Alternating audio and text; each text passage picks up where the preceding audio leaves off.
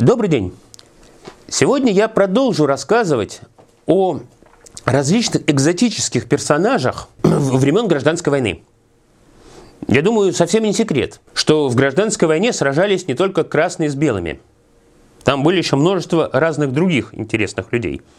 Но даже те, кто формально числился красным, или те, кто формально числился, числился белым, порой откидывали такие коленца, что отрыв берет. Вот сегодня я расскажу о феерической такой фигуре по имени Роберт Николай Максимилиан Унгерн фон Штернберг. Вот как сложно. Ну, по-русски его, правда, по-другому звали Роман Федорович. Этот человек родился 22 января 1886 года.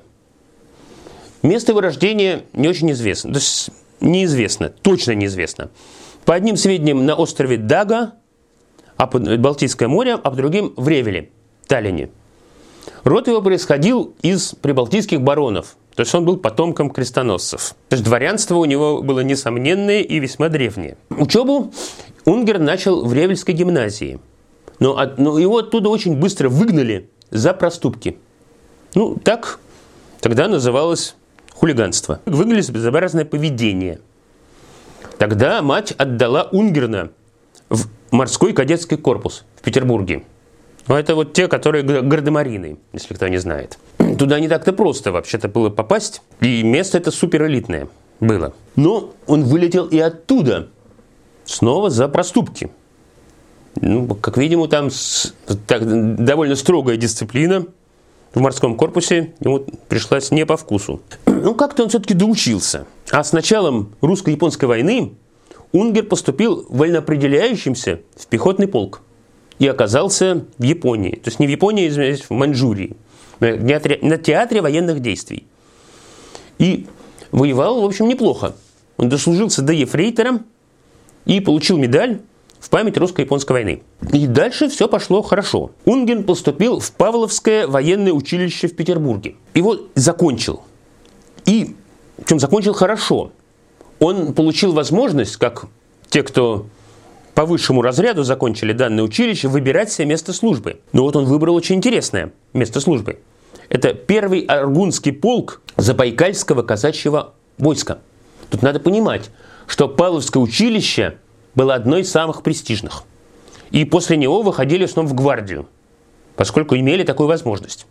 Ну, в гвардии как бы служить во всех отношениях лучше. Но вот, тем не менее, уже тогда барона понесло в такие очень нетривиальные, нетривиальные места. Такая уж судьба у него была. Служил он усердно. Например, он поставил себе целью сравняться верховой езде с казаками. А заметим, что Павловское училище, оно пехотное.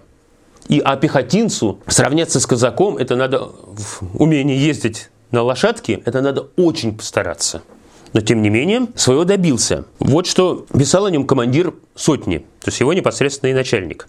Ездит хорошо и лихо, в седле очень вынослив. Вообще Унгерна иногда пробивала на весьма авантюрные вещи. Например, в 2010 году барон заключил пари, что он проедет по тайге от Даурии до Благовещенска. Это абсолютно непролазная, нехоженная тайга, да еще с переправой через реку Зею. Мне приходилось реку видеть, это есть на что посмотреть, прямо скажем. И что он преодолеет ее верхом на лошади, имея при себе лишь винтовку. И барон это пари выиграл. Вместе с тем, у него была очень милая особенность. Время от времени он напивался до белой горячки. Ну, по некоторым сведениям, он и наркотики употреблял. Правда, какие неизвестно. Ну, в принципе, там на, на Дальнем Востоке с наркотиками все хорошо. В 1000 1913 году Унгерт вышел в отставку и отправился в Монголию. А там в Монголии творились очень интересные дела. Дело в том, что данная страна еще с 18 века находилась под властью китайской династии Цин. Но в 1911 году в Китае произошла так называемая Синхуанская революция, в результате чего императорская династия Цин была свергнута и провозглашена демократия. Ну, как всегда бывает, почему-то в результате революции демократия получилась такая, чтобы глаза не глядели. Фактически страна распалась на отдельные уделы, которыми руководили генералы, которые дрылись друг с другом и Заодно там набирали местное население. В китайской истории это, этот период называется эпоха милитаристов. Ну, разумеется, монго, монголы, не будь дураки, пользуясь царящим бардаком, поспешили объявить независимость. Во главе новой независимой Монголии встал Богда Гаген VIII. Богда Гаген – это духовный лидер буддийский Монголии. Он, кстати, вот этот человек вырос и воспитывался в Тибете. Вообще, у них система очень интересная. Там монголы, они отдавали своих сыновей в Лхасу в Тибет, потому что это обеспечивало им хорошую духовную карьеру буддийском духовенстве, а вот там местные там заправилы каким-то непонятным признакам еще в детском возрасте вот этого Богда Гегена вычисляли, что вот это именно он. Но это там какой-то реинкарна... аватар Будды там или что-то такое. Я, честно говоря, плохо в этом понимаю. Ну и после этого уже растили именно вот в этом ключе. То есть специально растили, воспитывали. Таким образом, подготовленный, воспитанный товарищ некоторое время духовно окормлял тамошних монгольских буддистов, монголы-буддисты, я напомню на всякий случай. А вот после государственного переворота в 11, 1911 году он стал светским правителем, то есть в Монголии образовалась теократия. Произошло это не просто так. Данную революцию или переворот, там революции, в общем, особой не было, там особо никто не сопротивлялся, потому что было некому. Активно поддержал, поддержала Российская империя. Это была, ну, это понятно, это была часть так называемой большой игры. Соперничество с Англией в Азии. И это был такой неплохой стратегический ход, чтобы фактически подмять под себя Монголию. Ну, если не подмять, то включить в сферу, в сферу своего влияния. Туда поехали в большом количестве различные советники, в том числе и военные. Унгерн там оказался вроде бы как частное лицо. Ему было разрешено занять должность только внештатного офицера в одной из формируемых частей новой монгольской армии. Но что он там реально делал, это до сих пор загадка. И порождает различные спекуляции. Но про спекуляции я еще вернусь. Но пробовал там недолго, чуть больше полугода, потому что началась Первая мировая война. И Унгерн поехал в Россию и довольно быстро снова оказался в армии. В первом Нерчинском, Нерчинском полку 10-й Уссурийской дивизии. Армия, с армией генерала Самсонова. И воевал он храбро. Получил пять орденов и четыре ранения. И особенно прославился диверсионными рейдами в тыл противника. Вот это стоит запомнить.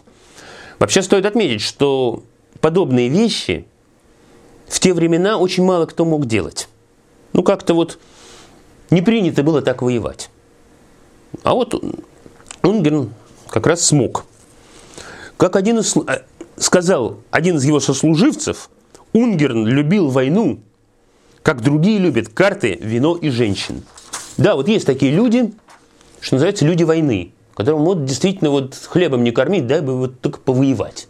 Нравится им это. Может, это адреналин, адреналиновая наркомания, может, еще что-то. Но, тем не менее, таких людей довольно много, кстати, во время Первой мировой войны проявилось. И Унгрен был один из них. Однако, были у нее и недостатки. Вот что сказал о нем барон Врангель. Тот самый, кстати, барон Врангель. Исаул барон Роман Унгернштенберг храбр, четыре раза ранен, хорошо знает психологию подчиненных, в нравственном отношении имеет пороки, постоянное пьянство и в состоянии опьянения способен на поступки, роняющие честь офицерского мундира, за что и был отчислен в резерв чинов. Это надо понимать. Вот представьте, что мог натворить этот Унгерн, чтобы боевого офицера, храброго офицера, хорошего офицера фактически вытурили с фронта. Потому что резерв чинов это вообще такая непонятная вещь. То есть человек болтается на подхвате. И делают там, что прикажут, там бумажки подшивает или что-нибудь еще. Что нужно было натворить, чтобы вот его вот с ним так обошлись? Ну, значит, натворил. После февральской революции, что, что, что он там делал, не очень понятно все это время. Унгерн вместе со своим сослуживцем Григорием Михайловичем Семеновым был отправлен в Сибирь с целью создания э, ту, как говорили, туземных войсковых, воинских частей. Дело в том, что инородцев, то есть людей нехристианского вероисповедания, не призывали в царскую армию даже во время войны. И брали туда только, только добровольцев. Вот этих добровольцев и поручили собирать. Семенову и Унгерну. И, надо сказать, они задачи справились. Добровольцев они набрали. Правда, судя по всему, они изначально собирали этих людей не для фронта и не для временного правительства тем более, а под себя, как свою личную гвардию. Ну, видимо, решив, посмотрим, что будет. То, что временное правительство долго не продержится, это вообще-то многим было понятно. То есть, правда, непонятно было, что дальше там будет.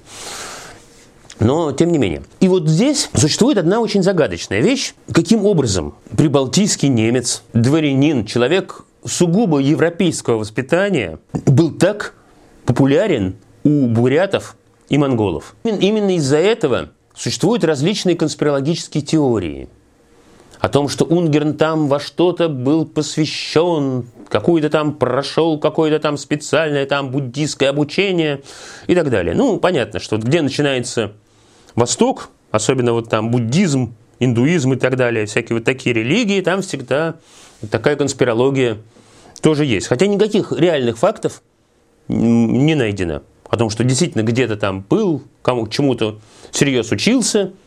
Хотя, конечно, наверняка с буддизмом, хотя бы с его основой, он был знаком. В таком положении Семенов и Унгерн застали Великую Октябрьскую революцию. Дальше а, они на пару подняли восстание зимой 17-18 годов против красных.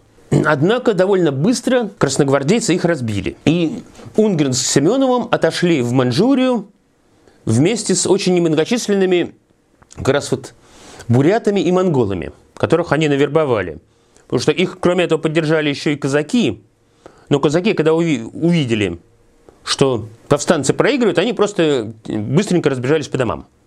Но этим было уходить некуда, поэтому они продолжили борьбу.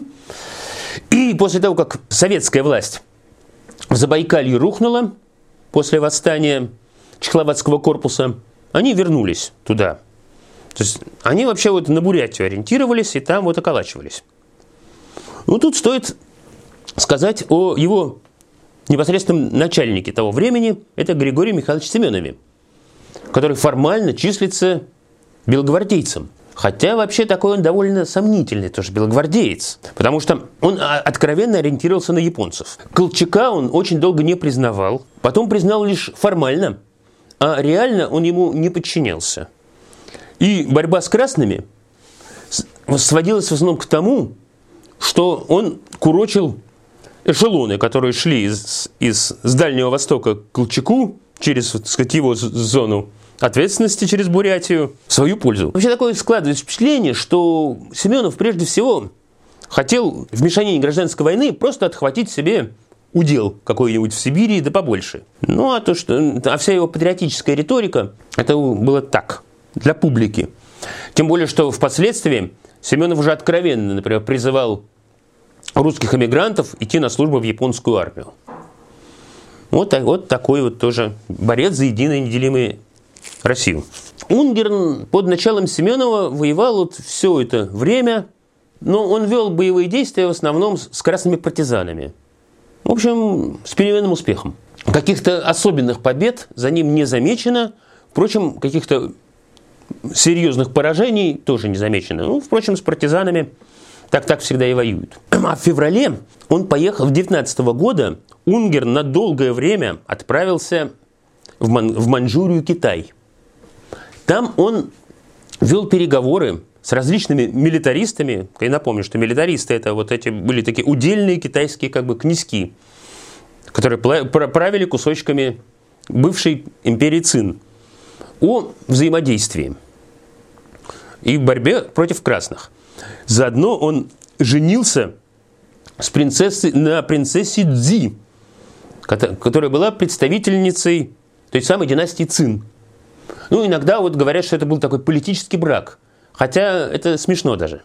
Потому что Китай – это не Европа. Там этих принцесс довольно много было. И всерьез эти браки не воспринимаются. То есть это ну, или женился, и слава богу, сплавили очередную принцессу. Тем более императрица Циси, Циси точнее, находилась уже не у власти. Так что, ну, и, и, и слава богу. Самое интересное началось в августе 2020 года. Напомню, что Колчак к этому времени был уже разбит. Красная армия подходила непосредственно к Забайкалью. Семенов по этому поводу двинулся в Манчжурию. А Унгерн снова в Монголию. Вот что написал по этому поводу в приказе Семенов. Командующий конно-азиатской дивизией генерал-лейтенант барон Унгерн Штенберг за последнее время не соглашался с политикой главного штаба и, объявив свою дивизию партизанской, ушел в неизвестном направлении. Всего числа эта дивизия исключается из состава временной вне армии. А что происходило в Монголии? Там продолжались интересные дела. Дело в том, что в 19 году кто-то из китайских милитаристов таки решил все-таки Монголию прибрать обратно. Решил, что она им будет не лишней. И к этому времени вот то, то самое независимое монгольское государство продемонстрировало себя как мыльный пузырь. То есть вот вроде бы при содействии русских специалистов была создана 20-тысячная армия. Однако к 19 году она растворилась без остатка. Поскольку русские специалисты, естественно, уехали в 1917 году, а без этого, видимо, существовать они не могли. Как бы то ни было, но город Ургу, ныне Улан-Батор, то есть столицу Монголии, без, всяческих, без единого выстрела заняла китайский, занял китайский батальон. Хотя какие китайские вояки мы увидим дальше. Богда, Богда Гоген, который иногда называют Богда ханом, поскольку он все-таки был и верховным правителем светским, был заключен под арест. Правда, арест был такой почетный. Он в свое, его содержали в своем дворце, ну, поскольку все-таки он духовный лидер, как-то с ним репрессии к нему применять китайцы, видимо, посчитали неудобным. А они что же буддисты? И, видимо, не особо его сторожили, поскольку Богда Гаген связался с Унгерном и позвал его на помощь. Вот, собственно, почему Унгерн и двинулся туда. К этому времени политические взгляды Унгерна были очень своеобразными. Ну, для начала он говорил, я не русский патриот – тоже, тоже интересно, потому что ведь как раз именно патриотизм был ключевым элементом белогвардейской идеологии. То есть они, они говорили, что вот большевики, гады такие, Россию развалили, а мы вот за Россию идем сражаться, мы ее собрать обратно. А вот тут на тебя. А он и не патриот. И действительно не был русским патриотом. Он объявил о создании ордена военных буддистов – Поэтому наследником Чингисхана и выдвинул идею создания Великой Монголии. С этой, чтобы, значит, все понимали, что наследник Чингисхана, Унгерн, всюду появлялся в китайском желтом халате с нацепленными на себя, с нацепленными на него генеральскими погонами. Это, кстати, надо тоже понимать.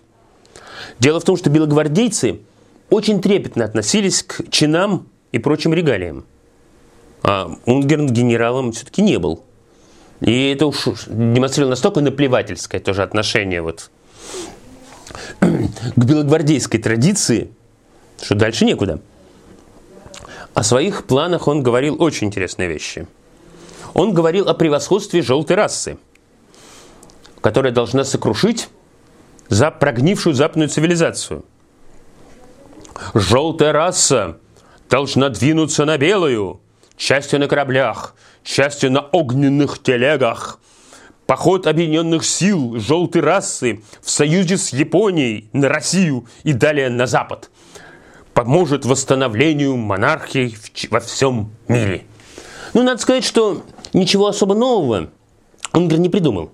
Дело в том, что еще с середины 19 века в Европе и в России была довольно популярна такая идея желтой опасности – то есть суть сводилась к тому, что вот желтая цивилизация, то есть под которой, разумеется, значит, подразумевались прежде всего китайцы, ну, примкнувшие к ним корейцы, японцы. Ну, там Вьетнам, до вьетнамцев уже никого, никому дела не было. Они вот много веков находились в стагнации, так сказать, спали. Но вот сейчас они как пробудятся, да как двинут на нас. А поскольку их много, то всем кирдык будет. Ну, собственно говоря, это вполне такое нормальное обоснование колониальной экспансии, которую, как мы помним, в XIX веке и в начале 20-го проводили все европейские страны, включая Россию, в Китае. Ну, дескать, мы никого там не захватываем, мы просто предупреждаем вот этих, значит, вот это страшное пробуждение китайцев. Интересно, что со знаком плюс тоже вот эту идею проповедовали не только значит, на Востоке, хотя на Востоке тоже ее подхватили. Например, вспомним знаменитое стихотворение Александра Блока «Скифы». Это ведь то самое и есть. Да скифы мы, да азиаты мы, с раскосами и жадными очами. Вот, а вот мы тоже, Блока ведь как? Вот мы сейчас довенемся, и вот вам всем. Унгерн не мог физически читать Блока. Вот это стихотворение, поскольку она была написана только в 21 году. А свои действия он начал раньше. Но, как видим, Суть та же самая. Не все было просто. Дело в том, что э, все эти чингисхановские догоны хорошо действовали, может быть, вот на бурятов. У бурятов, кстати, была тогда такая тоже идея популярная среди, конечно, верхушки интеллектуальной, как панмонголизм. Ну, пример то же самое, что говорит Унгерн. Как, так и на монголов. Но, а вот русские люди, которые с ним были в этой дивизии, они как-то понимали это без энтузиазма. А без русских был никуда. Дело в том, что и буряты, и монголы, они храбрые воины. Но они были абсолютно технически безграмотными. А ведь пулемет Максима – это достаточно сложная машинка. Ведь в российской армии, например, предпочитали брать в пулеметчики из рабочих. Потому что вот русскому крестьянину тоже было довольно сложно его освоить. А уж тут не в, не в обиду бурятам и монголам, тогда, по крайней мере, Технический уровень у них был еще ниже, чем у русского крестьянина. И для русских была придумана другая идея о том, что мы идем освобождать томящегося в плену великого князя Михаила Александровича, то есть младшего брата Николая, и возвести его на трон. Вообще-то Николай Александрович к этому времени был уже мертв. Его убили. В Сибири это могли и не знать. Да и, впрочем, какая разница? Вообще состав был очень интересный у Унгрена. Там были вот русские. Очевидцы оценивают в основном, что это были какие-то авантюристы и уголовные элементы. В основном. Были буряты, были монголы. Ну, и те, и другие, скорее всего, были тоже люди, которым, в общем, не, все равно было за кого воевать. Главное, чтобы воевать, и добыча была. И что интересно, было 20 человек японцев – это был отдельный японский кавалерийский отряд. Что есть интересно? Дело в том, что японцам тогда было категорически запрещено служить кому бы то ни было, кроме императора. А эти служили даже вообще непонятно кому. То есть то ли это были тоже какие-то люмпинизированные элементы, которые, конечно, в любой стране есть и у любого народа есть, то ли это были какие-то хитрые игры японские. Дисциплина была очень жесткой.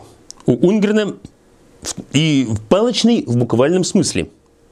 За малейшую провинность бойцов и даже офицеров подвергали значит, наказанию бамбуковыми палками. И дисциплина, и вот подобные странные идеи, они не способствовали тому, что русским хотелось воевать. Значит, под началом Унгерна началось дезертирство – которая пресекалась тоже очень интересными методами. Вот, например, некий поручик Ружанский решил бежать. Для этого он подделал подпись Унгерна, получил приличную сумму денег и поскакал за женой. Но поручика догнали, его жену арестовали и, значит, казаки отдали казакам, которые ее пустили по кругу. После этого на площадь согнали всех, прилюдно перебили дезертиру сначала ноги, чтобы не бежал, потом руки, чтобы не крал, и повесили на вожжах в пролете ворот. После этого расстреляли жену. Но, тем не менее, дезертирство было очень серьезным. Об этом свидетельствуют факты. Поскольку, когда в октябре 2020 года Унгер двинулся в Монголию, у него было около 3000 человек. Через полгода у него было 1200. При том, что ни в каких активных боевых действиях он не участвовал. То есть куда они делись? Ну вот, значит, куда-то разбежались. Значит, заво- завоевывать Монголию или тем более создавать монгольскую империю вот хотелось не всем. Ну, хотя, наверное, кому-то хотелось. Поскольку добыча была, жизнь была интересная, наверное. Так или иначе, но 3 февраля 21 года Унгерн вот под своим любимым лозунгом восстановления свернутых монархий взял штурмом занятую китайцами Ургу. Напомним, это Улан-Удэ. А про штурм стоит сказать, что китайцев было, по крайней мере, в 5 раз больше. Притом у Унгерна было 4 орудия и 12 пулеметов, а у китайцев было, по крайней мере, 15 орудий и около 40 пулеметов. Но, тем не менее, довольно легко ребята Унгерна Ургу взяли. Что, как видим, как видим тогда китайские солдаты были ну совсем никакие. Впрочем, и ранее тоже. Их вот только товарищ Мао сумел построить. Что-то они стали напоминать реальную армию. Дальнейшее описывается очевидцами как фильм ужасов. Потому что ребята Унгерна, я подчеркиваю, были только в формировании Унгерна. Никаких, собственно, монгольских частей в этом деле не участвовало, по причине их полного отсутствия. Значит, они для начала не уничтожили всех китайцев. В плен они не брали никого. Гражданских, гражданское население, женщин и детей китайских вырезали тоже на, на корню. Заодно уничтожили евреев, которые там оказались. Вот интересно, да? Такие откуда они там взялись, но тем не менее были. И тоже абсолютно всех. По, по части антисемитизма Унгерн был последовательным. Его позиция была конкретна, что всех евреев нужно уничтожить. 22 февраля в Урге было сформировано правительство, возрожденное вроде снова монгольской, независимой Монголии, и Унгерну, и его сподвижнику Резухину были дарованы звания, которые, в общем, можно перевести как княжеские. Все бы хорошо, но тут появился новый игрок по имени Сухай Батор. Вообще-то в начале своей жизни этого человека звали Дамдины Сухэ. Он происходил из простых монголов, из бедных. После провозглашения Монголь, Монголь, независимой Монголии пошел служить в монгольскую армию формируемую. И где, где выучился русскому языку и прошел обучение под руководством русских советников. Кстати, вот он-то пулемет освоить сумел. Он как раз был пулеметчиком и дослужился до, мах, до вахмистра. Кроме того, в боях с монгольскими феодалами, наенами, как они себя называли, далеко не все из них, потому что хотели идти под Богдахана, он проявил незаурядные организаторские таланты и незаурядное мужество, за что и получил почетное звание Батор. Ну, смысл, я думаю, понятен, даже без перевода, поскольку русское слово «богатырь» как раз от слова «батор» монгольского и произошло. Когда снова пришли китайцы, он образовал подпольную группу в Урге. Да, вот подчеркиваю, что Схабатор, он был из подавляющего меньшинства монголов, который чуть ли не с детства был именно городским жителем. То есть большинство-то они кочевники, а вот этот нет. Возможно, такая определенная техническая и политическая продвинутость этим и обуславливалась. Находясь в подполье, он довольно быстро вошел в контакт с большевиками. И большевикам понравились.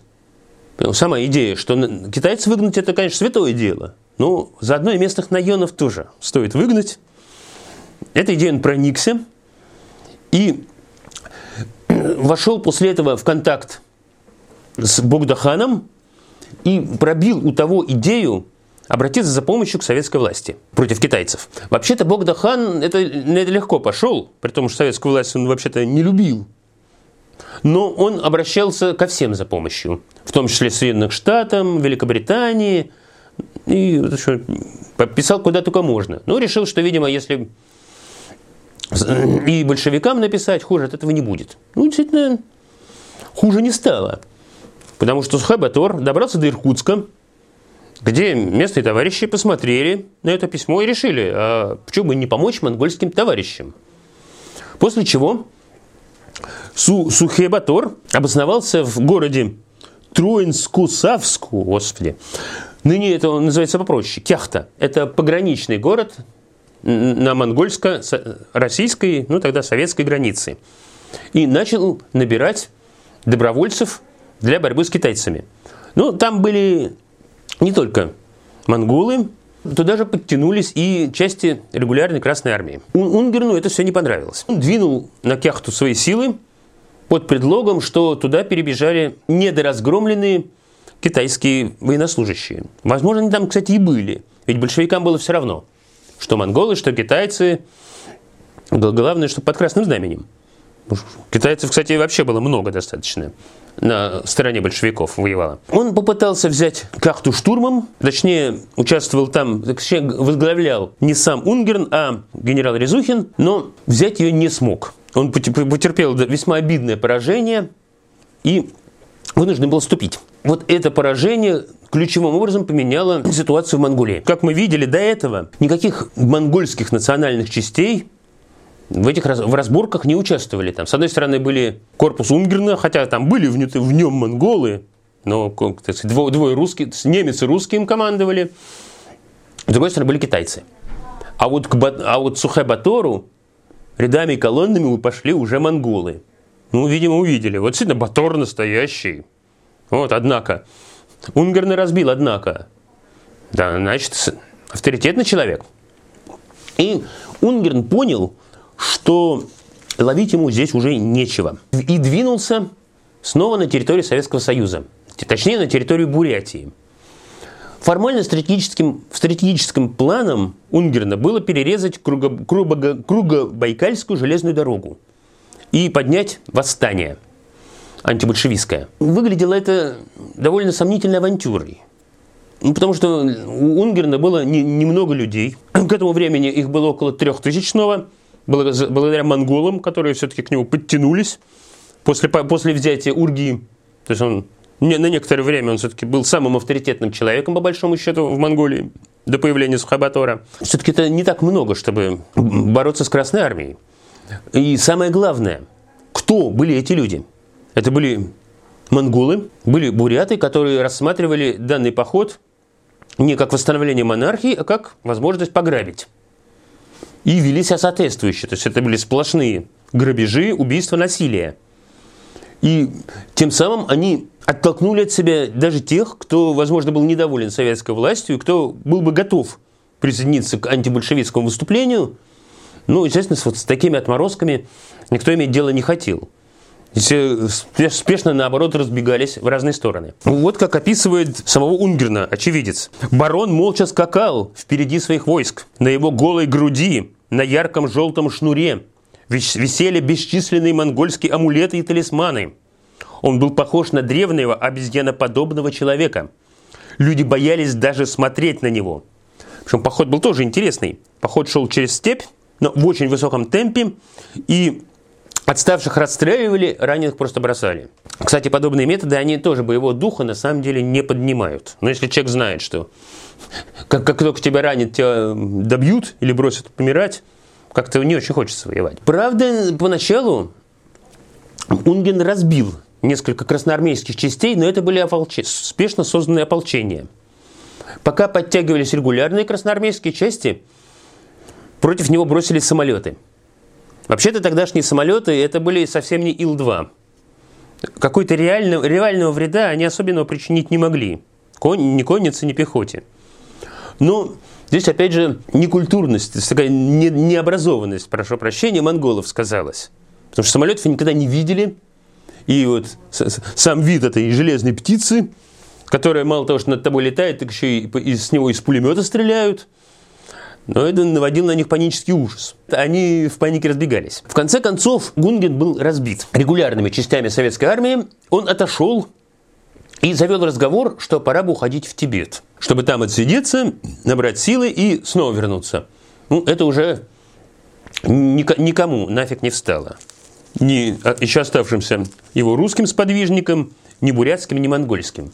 Потому что что там делать в, в этом самом Тибете? В результате был составлен заговор. Генерал Резухин был в результате этого заговора убит. Унгерну удалось вырваться с очень небольшим количеством людей. И он двигался, куда двигался, точно непонятно, но его остановил патруль красноармейский. Самое смешное, что Унгерна собирались отпустить. Потому что выглядел он, конечно, к этому времени ужасно. Он был сгорел до черна, жутко грязный, в одежде, которая превратил, стала уже фактически рваньем. Ну, ну кто это? Какой-то бродяга там. Да иди к черту отсюда. Ну, то, что, то, что он выглядел немножко не, по, не по-азиатски, ну, так солдаты были с европейских губерний, они таких вещей не понимали. Но ну, Унгерн назвался. Он сказал, вот я, барон Унгерн и так далее. На ним просто посмеялись. «Э, это Унгер, ха-ха-ха. Но, тем не менее, припроводили в часть, и вот там его опознали. И он был арестован, и началось следствие. Надо сказать, что Унгерн вполне со, следствием сотрудничал. Как говорят очевидцы, ему, видимо, очень нравилась вот сама, сама роль знатного пленника. То есть он вполне все рассказывал, во всем признавался. Единственное, в чем он не признался и категорически отрицал, это какое-либо сотрудничество с японцами. Он, разумеется, барон понимал, что живым он не выйдет.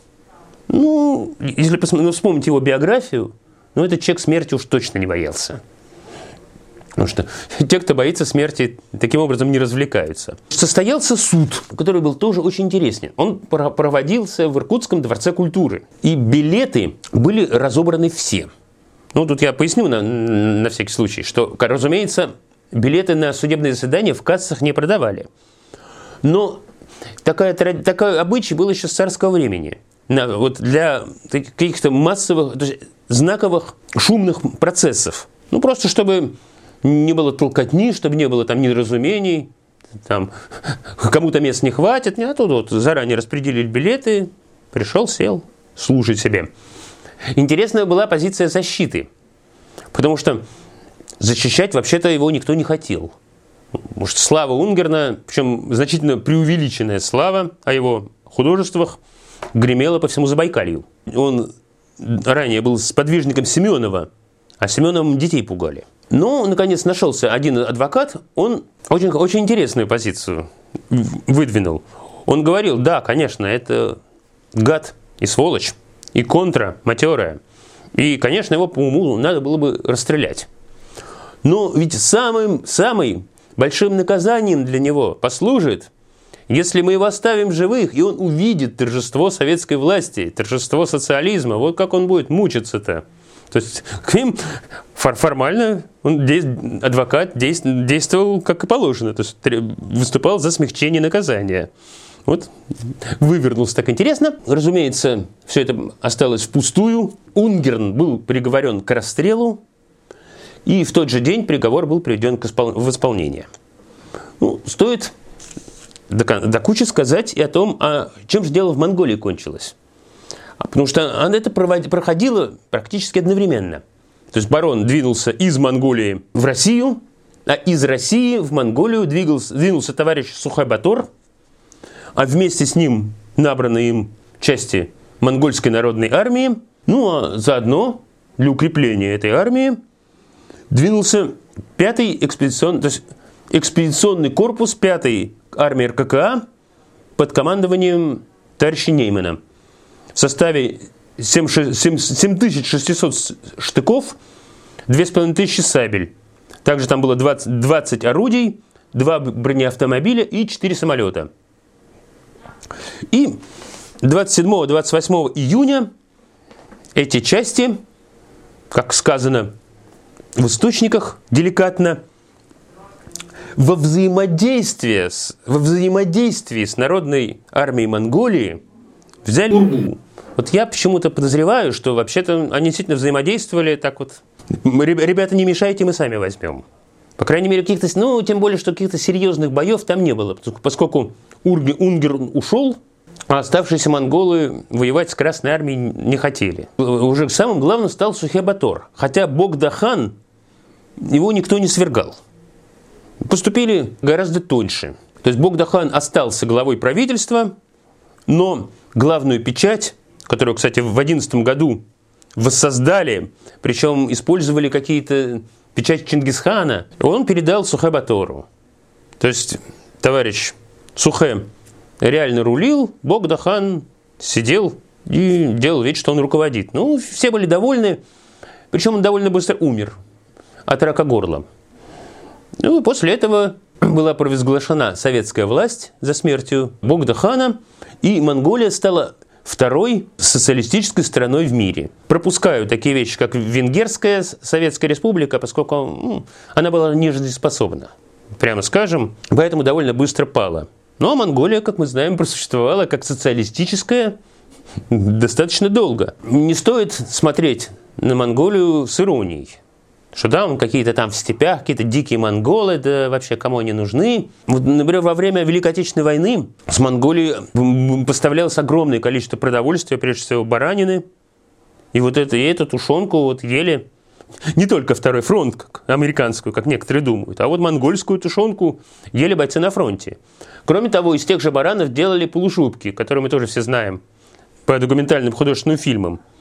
Кстати говоря, вот зимой 41-42 года и как и зимой 42-43 у немцев лучше, самым дорогим трофеем считался как раз вот этот самый полушубок. Так что товарищ Сухабатор лично и Монголия, они все-таки какую могли помощь Советскому Союзу, они оказали. Вернемся теперь назад к Унгарну.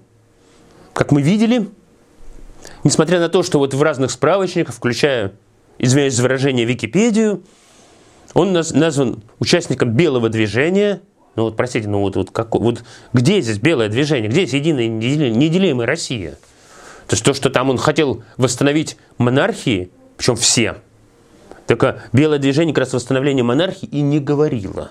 Вот для кого-то может это показаться удивительным, но белогвардейцы были демократами, а монархистов у них было подавляющее меньшинство. Человек, который самостоятельно произвел себя в генералы, тоже, в общем, как-то не, не, не очень похож на белогвардейского офицера. Стоит отметить, конечно, бесчисленные легенды по поводу Унгерна, которые я уже мельком упоминал. Это, прежде всего, конечно, всякая вот эта мистическая хрень по поводу вот того, что он был там тайным посвященным, что он был там сильно продвинутым буддистски, что он обладал некими вот знаниями, которые бы значит, он стремился реализовать. И вот точно бы реализовал, вот если бы его не поймали да не шлепнули, он вот точно бы что-нибудь такое бы сделал. Ну и еще одна легенда, которая, легенды, точнее, которые ходят по поводу Унгерна, это, разумеется, его золото. То, что грабил Унгерн много, в том числе и изымал ценности, а в Урге ценностей было тоже достаточно много. Куда они делись, вот это вопрос.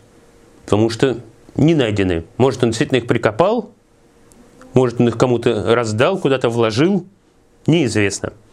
И до сих пор, в общем-то, есть карты. Если пороетесь, наверное, даже в интернете есть. Я встречал натуральные рассказы, когда был в Забайкалье, я, правда, давно был. Но там мне рассказывали, что да, вот есть там клады Унгерна, точно знаем где, так вот надо вот поехать. Это, это менее известно, чем золото Колчака, но тем не менее вот такие вещи тоже есть. Так что если есть любители кладоискательства, например. Причем заметим, что там гораздо более реально, потому что вот если это, это золото Колчака где-то спрятано, это до сих пор вопрос. А вот золото, наверное, все-таки есть. Так что вот кто хочет по поискать клады, может вполне поехать в Бурятию или в Монголию по следам боевого пути господина Унгерна, и может что и найдете.